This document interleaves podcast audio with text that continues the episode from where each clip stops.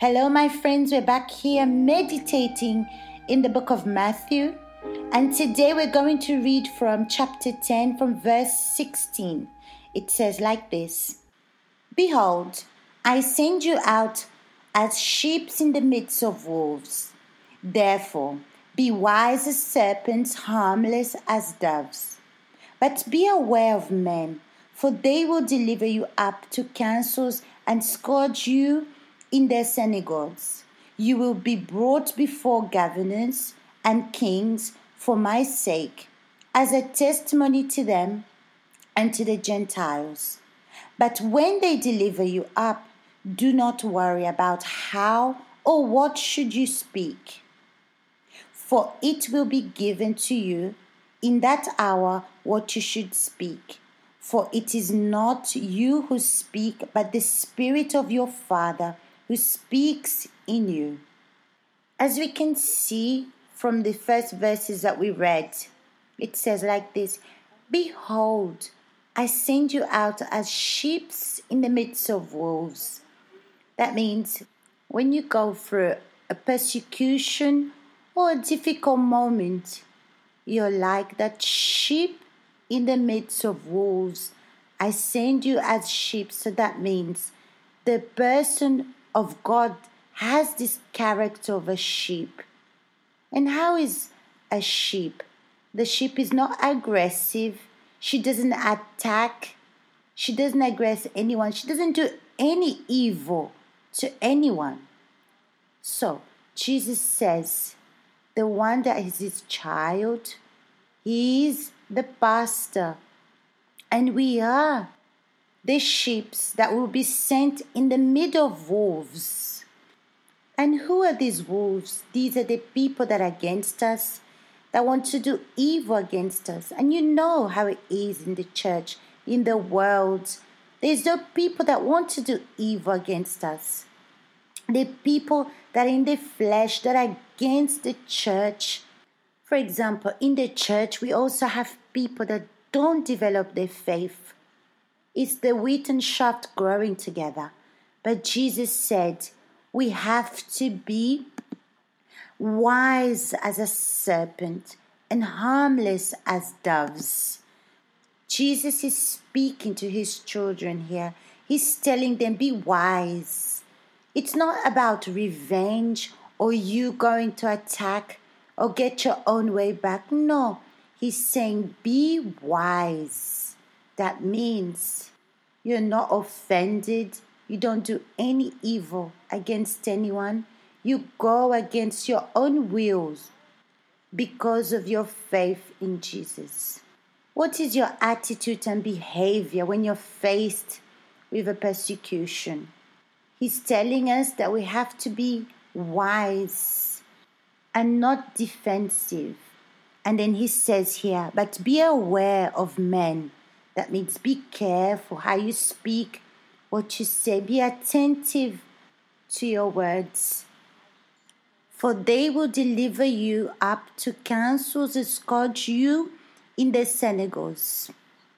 These people that will deliver you in the synagogue are those that don't accept the truth, those that don't want to be corrected, they don't want to give themselves to God, they don't want to seek the truth or even change their behavior or be disciplined. You will be brought before governors and kings for my sake as a testimony to them and the Gentiles. This is really interesting. In the time of Jesus, there was a lot of this taking people to the governors and the kings. Today as well, we still have this problem, but when we're taken in front of the authorities, this will be like a testimony for them and the Gentiles because of the faith, because we're sheep in the midst of the wolves. But look what he says here. But when they deliver you up, do not worry about how or what you would speak.